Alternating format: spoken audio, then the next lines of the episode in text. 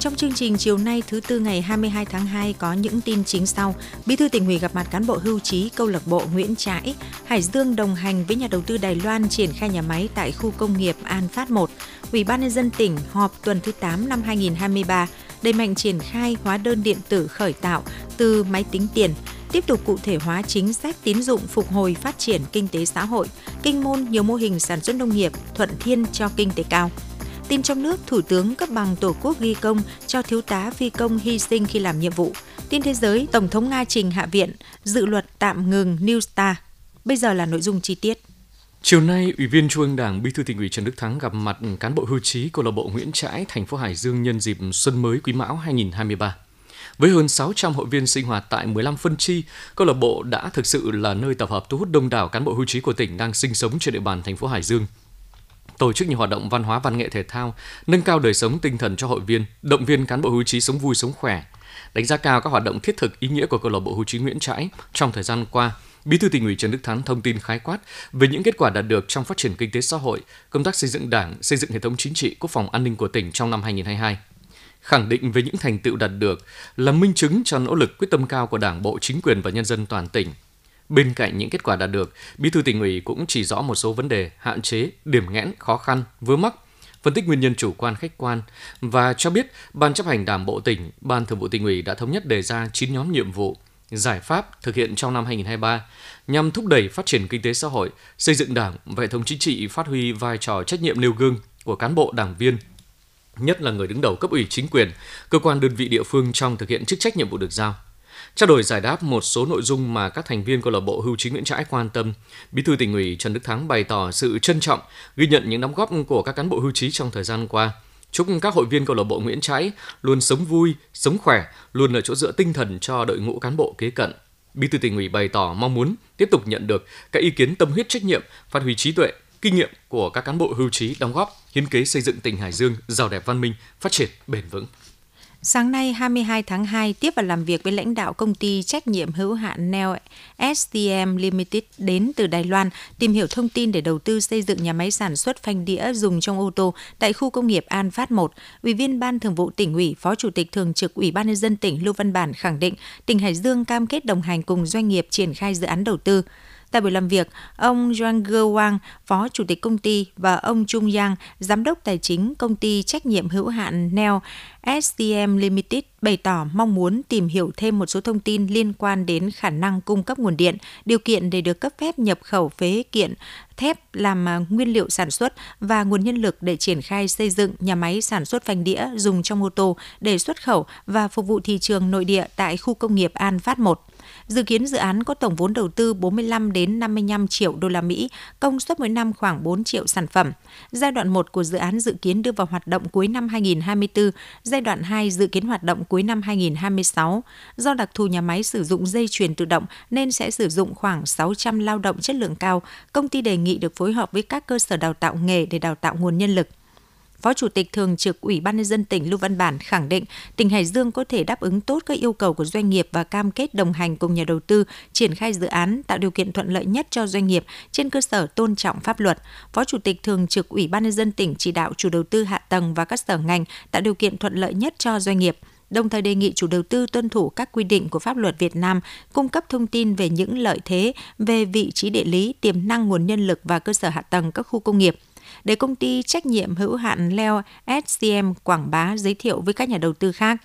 Phó Chủ tịch Thường trực Ủy ban nhân dân tỉnh Lưu Văn Bản khẳng định tỉnh Hải Dương có nhiều dư địa để thu hút đầu tư, luôn đồng hành cùng doanh nghiệp, mong muốn thu hút các dự án có hàm lượng công nghệ cao, sử dụng ít diện tích đất nhưng hiệu quả cao, không thu hút các dự án có nguy cơ gây ô nhiễm môi trường. Hôm nay, Chủ tịch Ủy ban nhân dân tỉnh Triệu Thế Hùng chủ trì phiên họp Ủy ban nhân dân tỉnh tuần thứ 8 năm 2023. Tại phiên họp, Ủy ban nhân dân tỉnh tập trung thảo luận và thống nhất chủ trương quy định một số nội dung mức chi hỗ trợ doanh nghiệp trên địa bàn tỉnh giai đoạn 2023-2027.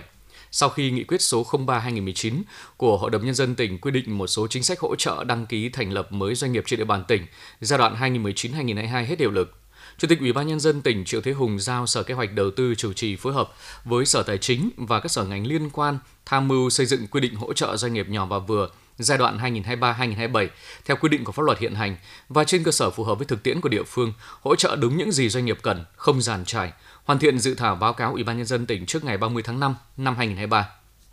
Cũng tại phiên họp, Ủy ban nhân dân tỉnh thảo luận và thống nhất nội dung tờ trình của Ủy ban nhân dân tỉnh, trình Hội đồng nhân dân tỉnh quyết định điều chỉnh chủ trương đầu tư hai dự án: đường vào khu di tích Côn Sơn Kiếp Bạc, đoạn từ quốc lộ 37 vào chùa Côn Sơn và xây dựng đường tránh tỉnh 391 đoạn qua địa bàn thị trấn Tứ Kỳ và xã Văn Tố huyện Tứ Kỳ. Sau khi nghe báo cáo của Sở Tài nguyên Môi trường về tình hình quản lý sử dụng đất nông nghiệp chuyển đổi và đất công do Ủy ban nhân dân xã quản lý trong khu dân cư nông thôn, đô thị trên địa bàn tỉnh, các đại biểu dự họp đã thảo luận nêu rõ thực trạng vi phạm trên đất nông nghiệp chuyển đổi từ trước đến nay chủ yếu là lĩnh vực xây dựng nhà trông coi quá quy mô, diện tích cho phép. Theo tổng hợp, toàn tỉnh có 25.179 công trình xây dựng trên đất nông nghiệp chuyển đổi, trong đó có 1.598 công trình nhà trông coi có kết cấu kiên cố sử dụng kết hợp vào mục đích làm nhà ở của hộ gia đình.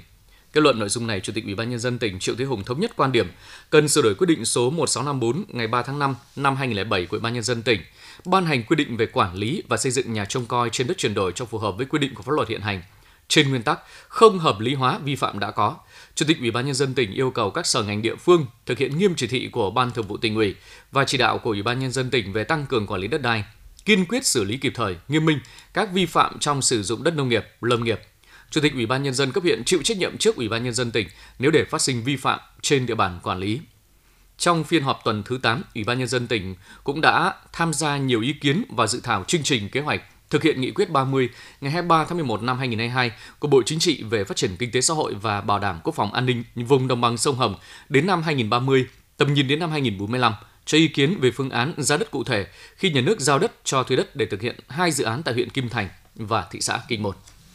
Chiều nay, Ban tuyên giáo tỉnh ủy tổ chức hội nghị báo cáo viên cấp tỉnh tháng 2 năm 2023. Ủy viên Ban Thường vụ, trưởng Ban tuyên giáo tỉnh ủy Nguyễn Quang Phúc chủ trì hội nghị. Tại hội nghị, lãnh đạo phòng công tác đảng và công tác chính trị công an tỉnh thông tin về các giải pháp khai thác sử dụng thông tin công dân thay thế việc xuất trình sổ hộ khẩu, sổ tạm trú và các nội dung liên quan trong triển khai thực hiện đề án 06 về phát triển ứng dụng dữ liệu về dân cư, định danh và xác thực điện tử phục vụ chuyển đổi số quốc gia giai đoạn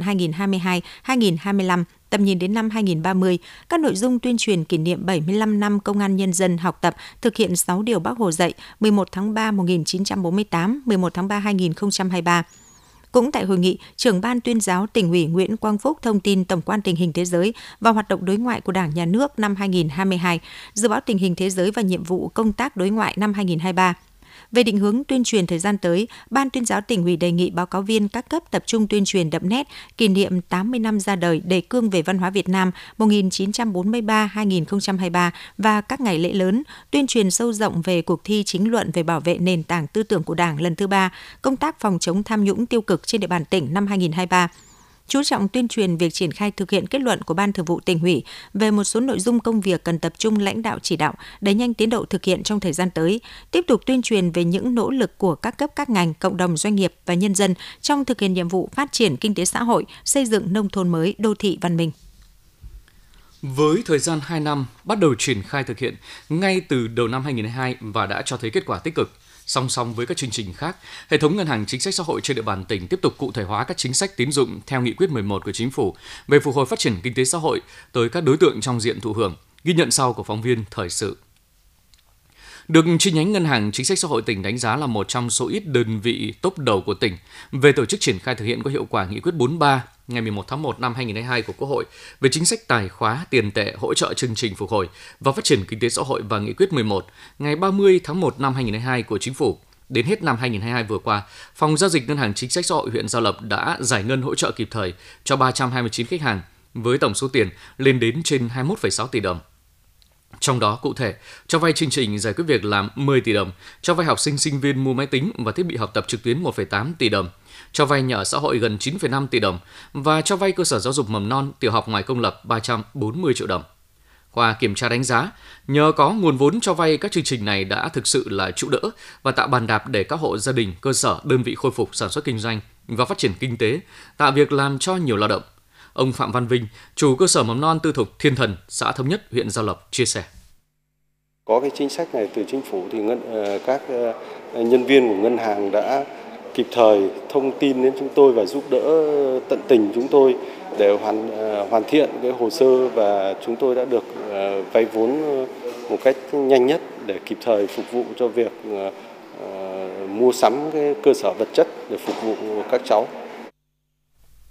Cũng đến thời điểm hết năm 2022, tổng dư nợ 4 chương trình tín dụng thực hiện theo các nghị quyết nêu trên của toàn hệ thống ngân hàng chính sách xã hội trên địa bàn tỉnh đạt hơn 245 tỷ đồng. Đáng chú ý, chương trình cho vay hỗ trợ việc làm hiện có dư nợ lớn nhất là 160 tỷ đồng với gần 2.600 khách hàng được thụ hưởng. Tuy nhiên, hiện trong quá trình triển khai thực hiện các chương trình này còn gặp một số trở ngại khó khăn bởi nguồn cung nhà xã hội tại địa phương còn hạn chế. Đi đối với đó, nhiều đối tượng có nhu cầu vay vốn nhưng qua giả soát không đủ điều kiện vay khiến tỷ lệ giải ngân chương trình cho vay nhà xã hội thấp Mức cho vay cơ sở giáo dục mầm non tiểu học ngoài công lập còn thấp so với nhu cầu thực tế và mới chỉ chủ yếu giải ngân ở món vay số tiền thấp, món vay lớn theo quy định thì phải có tài sản bảo đảm thế chấp, nhất là trị giá tài sản bảo đảm quá lớn so với ừ, mức cho vay tín dụng chính sách. Điều này đã khiến cho khách hàng không đăng ký nhu cầu vay vốn, tháo gỡ khó khăn và tiếp tục cụ thể hóa chính sách tín dụng phục hồi phát triển kinh tế. Ông Vũ Tuấn Hùng, Phó Giám đốc Ngân hàng Chính sách Xã hội chi nhánh tỉnh Hải Dương cho biết.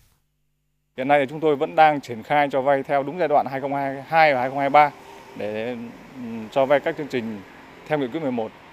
À, đồng thời thì à, tiếp tục thực hiện à, hỗ trợ cái lãi suất 2% theo cái nghị 36 của chính phủ đảm bảo đúng đối tượng, đúng quy định. Chúng tôi cũng đã tập trung chỉ đạo các đơn vị là nhanh chóng phối hợp với các tổ chức hội đoàn thể nhận ủy thác đấy, để à, lập hồ sơ và giải ngân và đảm bảo các cái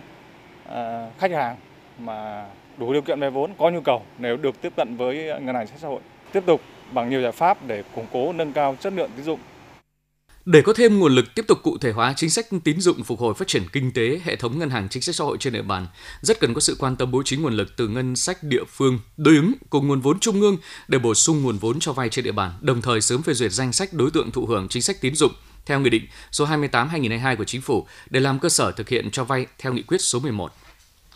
Ngày 21 tháng 2, Ủy ban nhân dân tỉnh đã ban hành quyết định về việc phê duyệt kế hoạch đấu giá quyền khai thác khoáng sản trên địa bàn tỉnh Hải Dương đợt 1 năm 2023. Theo quyết định này, có 5 vị trí là mỏ đất đá làm vật liệu san lấp đều nằm trên địa bàn thành phố Chí Linh, gồm hai khu vực đã có kết quả thăm dò khoáng sản là mỏ đất đồi hang hổ làm vật liệu san lấp thuộc phường Hoàng Tiến, mỏ đất ông Sao làm vật liệu san lấp phường Hoàng Tân và Bến Tắm. Ngoài ra có 3 khu vực chưa có kết quả thăm dò là mỏ đất đá làm vật liệu xây dựng tại đồi Đại Bộ, phường Hoàng Tân và Bắc An, mỏ đất đá tại núi Trại Tường, phường Phả Lại và mỏ đất đá tại đồi Trại Mét và đồi Trại Quan, phường Bến Tắm.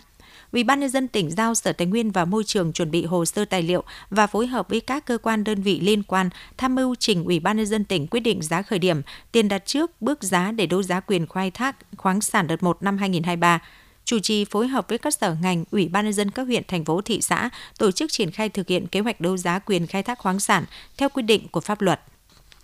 Triển khai hóa đơn điện tử khởi tạo từ máy tính tiền trong giai đoạn 1 từ tháng 9 năm 2022 đến hết tháng 3 năm 2023, trên địa bàn tỉnh ngành thuế đã xác minh được 32 doanh nghiệp hộ kinh doanh thuộc diện phải sử dụng. Kết quả qua tuyên truyền vận động hướng dẫn và loại trừ các đơn vị chờ chuyển đổi theo toàn hệ thống, đến nay đã có 17 doanh nghiệp và hộ kinh doanh tham gia thực hiện, đạt tỷ lệ gần 63% kế hoạch đề ra. Cục Thuế tỉnh Hải Dương cho biết triển khai hóa đơn điện tử khởi tạo từ máy tính tiền trong giai đoạn 2 từ ngày 1 tháng 4 năm 2023 trở ra theo quy định mới. Ngành thuế đã ra soát xác minh và toàn tỉnh có thêm gần 100 doanh nghiệp hộ kinh doanh trong diện phải tiếp tục tham gia.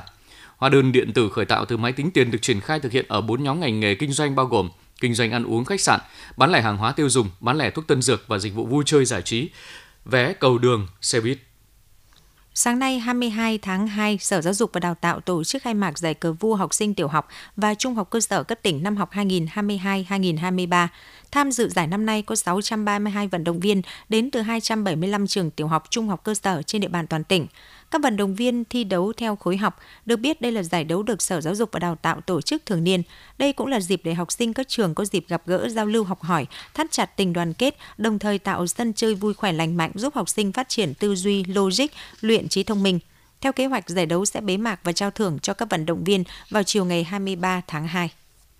Theo báo cáo của 386 doanh nghiệp cơ sở sản xuất kinh doanh và 12 huyện thị xã thành phố, năm 2022 toàn tỉnh đã xảy ra 180 vụ tai nạn lao động, làm 181 người bị nạn. So với năm 2021, tai nạn lao động gây chết người giảm 19 vụ, giảm 22 người. Tuy nhiên vẫn còn một số vụ tai nạn lao động nghiêm trọng, chết người xảy ra trong các lĩnh vực xây dựng, sản xuất vật liệu xây dựng, khai khoáng, luyện kim, sản xuất sắt thép nhôm gia công cơ khí, sản xuất gia công sản phẩm nhựa và da dày.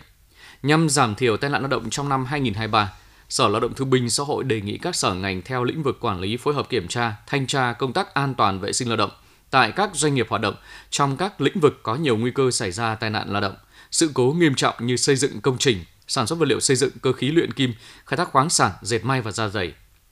Ủy ban nhân dân các huyện thị xã thành phố tăng cường tổ chức các hoạt động thông tin tuyên truyền phổ biến kiến thức pháp luật về an toàn, vệ sinh lao động phù hợp với ngành nghề lĩnh vực sản xuất kinh doanh chính tại địa phương. Trong đó tập trung đối tượng tuyên truyền là người lao động làm trong các làng nghề, cơ sở sản xuất kinh doanh hộ gia đình, thợ xây, thợ phụ tại các công trình xây dựng dân dụng. Các doanh nghiệp cơ sở sản xuất kinh doanh, người sử dụng lao động trên địa bàn tăng cường triển khai công tác an toàn vệ sinh lao động, chú trọng đến các hoạt động tự kiểm tra, chủ động kiểm soát phòng ngừa các yếu tố nguy hiểm có hại tại doanh nghiệp,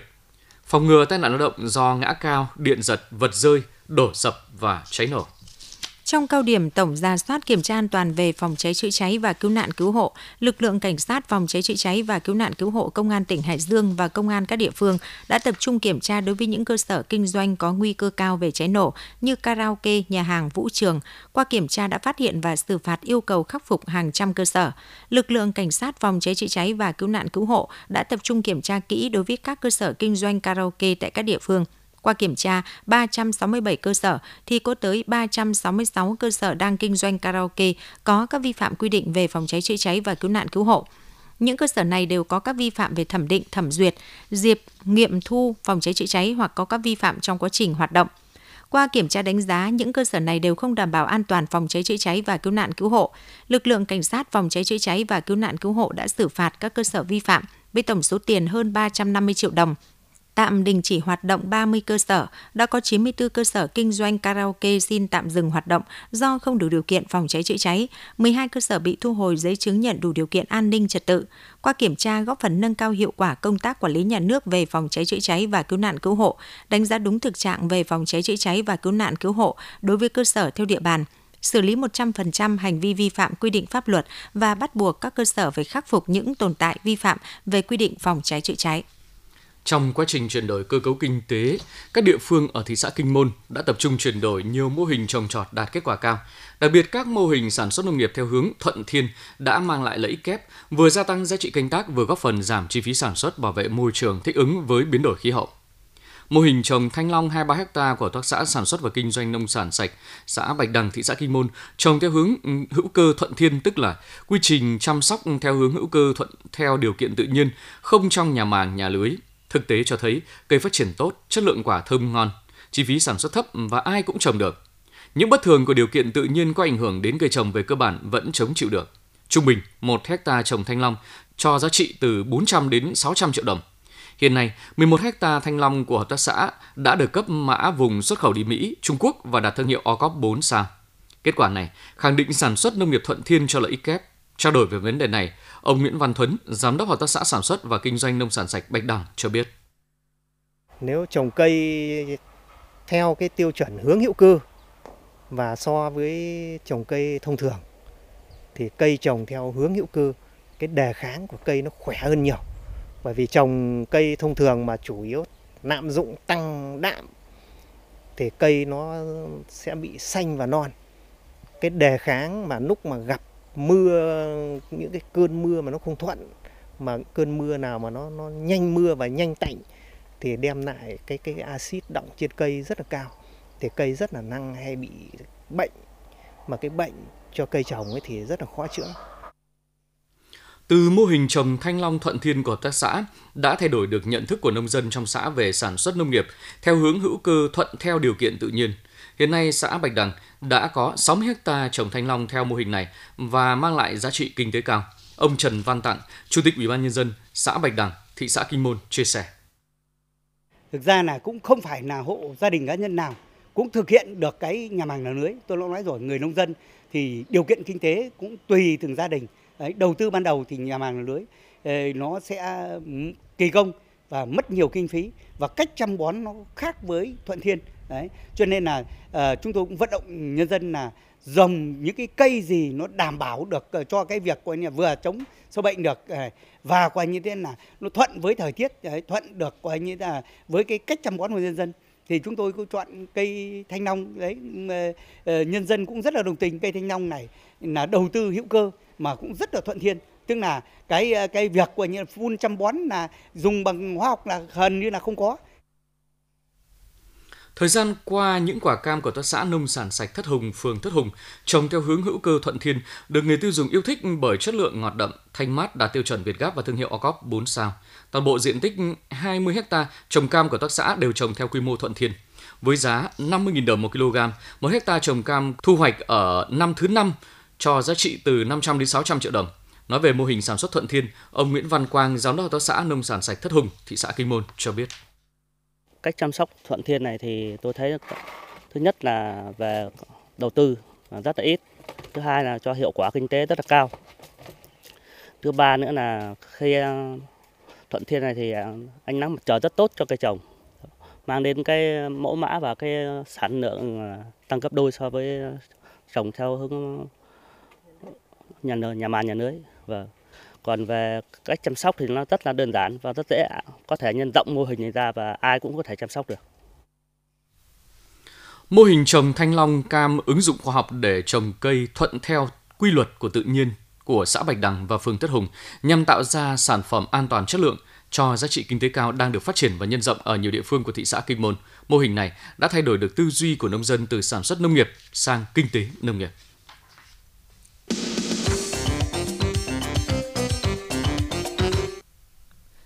Tin trong nước, Thủ tướng Chính phủ ngày 21 tháng 2 quyết định cấp bằng Tổ quốc ghi công cho liệt sĩ Thiếu tá Trần Ngọc Duy, sinh năm 1992, anh hy sinh trong khi bay huấn luyện chiến đấu hồi cuối tháng 1. Liệt sĩ thiếu tá Trần Ngọc Duy hy sinh ngày 31 tháng 1 năm 2023 khi đang trực tiếp thực hiện nhiệm vụ bay huấn luyện chiến đấu phục vụ quốc phòng và an ninh trên máy bay Su-22M4 số hiệu 5873 của Trung đoàn 921 Sư đoàn 371 Quân chủng Phòng không không quân. Thiếu tá Trần Ngọc Duy, trú tại phường Nam Cường, thành phố Yên Bái, tỉnh Yên Bái, là phi đội phó, tham mưu trưởng phi đội 1 thuộc Trung đoàn Không quân 921 Sư đoàn 371. Thiếu tá Duy đã bay trên các loại máy bay IAK-52, L-39, Su-22. Tính đến nay, anh có 725 giờ 45 phút bay tích lũy, là phi công có nhiều kinh nghiệm – Do có nhiều thành tích xuất sắc trong huấn luyện chiến đấu và học tập công tác, anh đã được Đảng, Nhà nước, quân đội tặng thưởng huân chương, huy chương và nhiều danh hiệu thi đua, bằng khen, giấy khen các loại. Anh được phong quân hàm thiếu úy năm 2014, được thăng quân hàm trung úy năm 2016, thượng úy năm 2019, đại úy năm 2021, được truy thăng quân hàm thiếu tá tháng 2 năm 2023. Ngân hàng Nhà nước Việt Nam vừa công bố số điện thoại và email đường dây nóng cung cấp thông tin tiếp nhận về việc tổ chức tín dụng cung ứng dịch vụ có hành vi ép khách hàng mua bảo hiểm gồm số điện thoại 024 382 66 344 và 024 3936 1017. Email đường dây nóng chấm cqttgsnh a sbv.gov.vn. Ngân hàng Nhà nước sẽ có biện pháp xử lý nghiêm trong trường hợp phát hiện nhân viên đơn vị kinh doanh ép khách hàng mua bảo hiểm và tổ chức tín dụng chịu hoàn toàn trách nhiệm trước pháp luật đối với hành vi này. Cơ quan thanh tra giám sát ngân hàng phối hợp với Cục Quản lý giám sát bảo hiểm Bộ Tài chính tiến hành thanh tra xử lý các vi phạm trong hoạt động đại lý bảo hiểm của tổ chức tín dụng.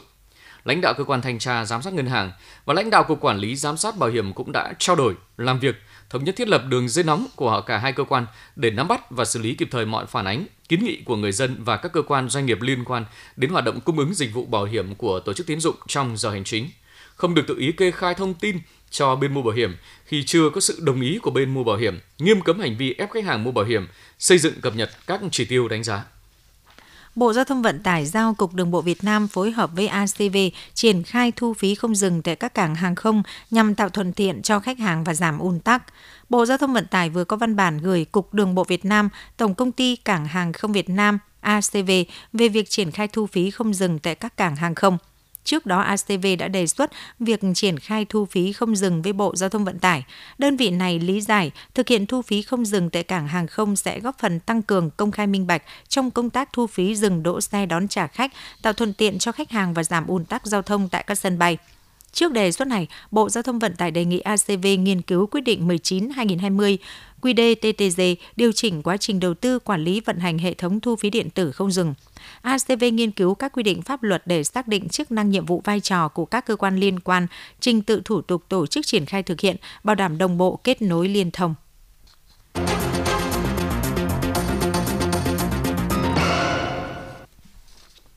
Tin thế giới, liên quan tới việc Nga tạm dừng tham gia hiệp ước với Mỹ về cắt giảm vũ khí tấn công chiến lược mới New START,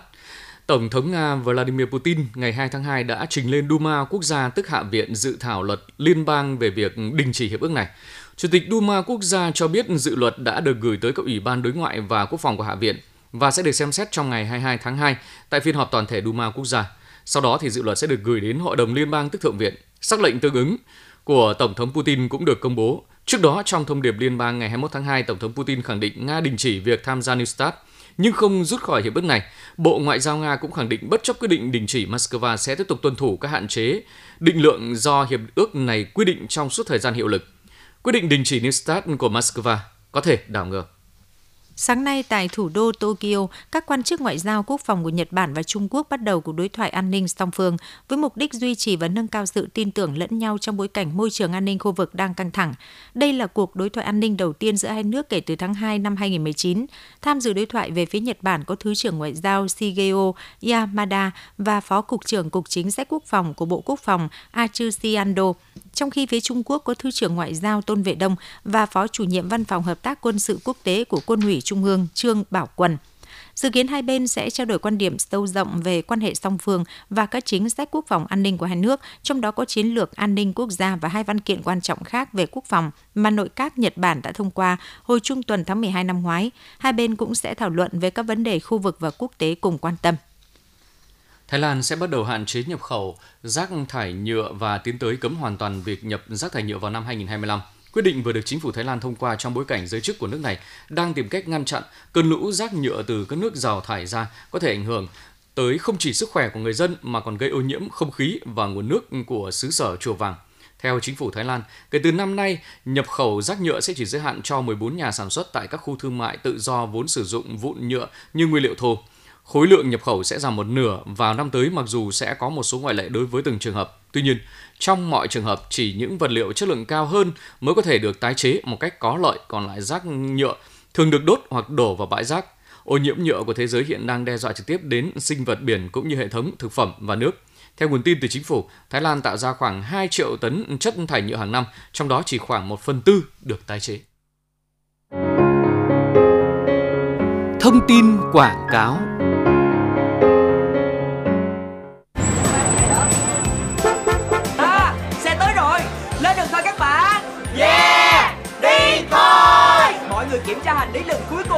đã đầy đủ chưa? Đồ dùng dụng cụ thực phẩm đủ chưa? Tất cả thứ mà mọi người đều thích đây Labati thạch caramel ngon tuyệt đây. Yeah! Labati thạch caramel. Bạn giỏi quá. Ta sẽ chia cho mỗi người một ít để dùng ngay đây. Wow thạch caramel ngon tuyệt. Ê cho mình cái nữa.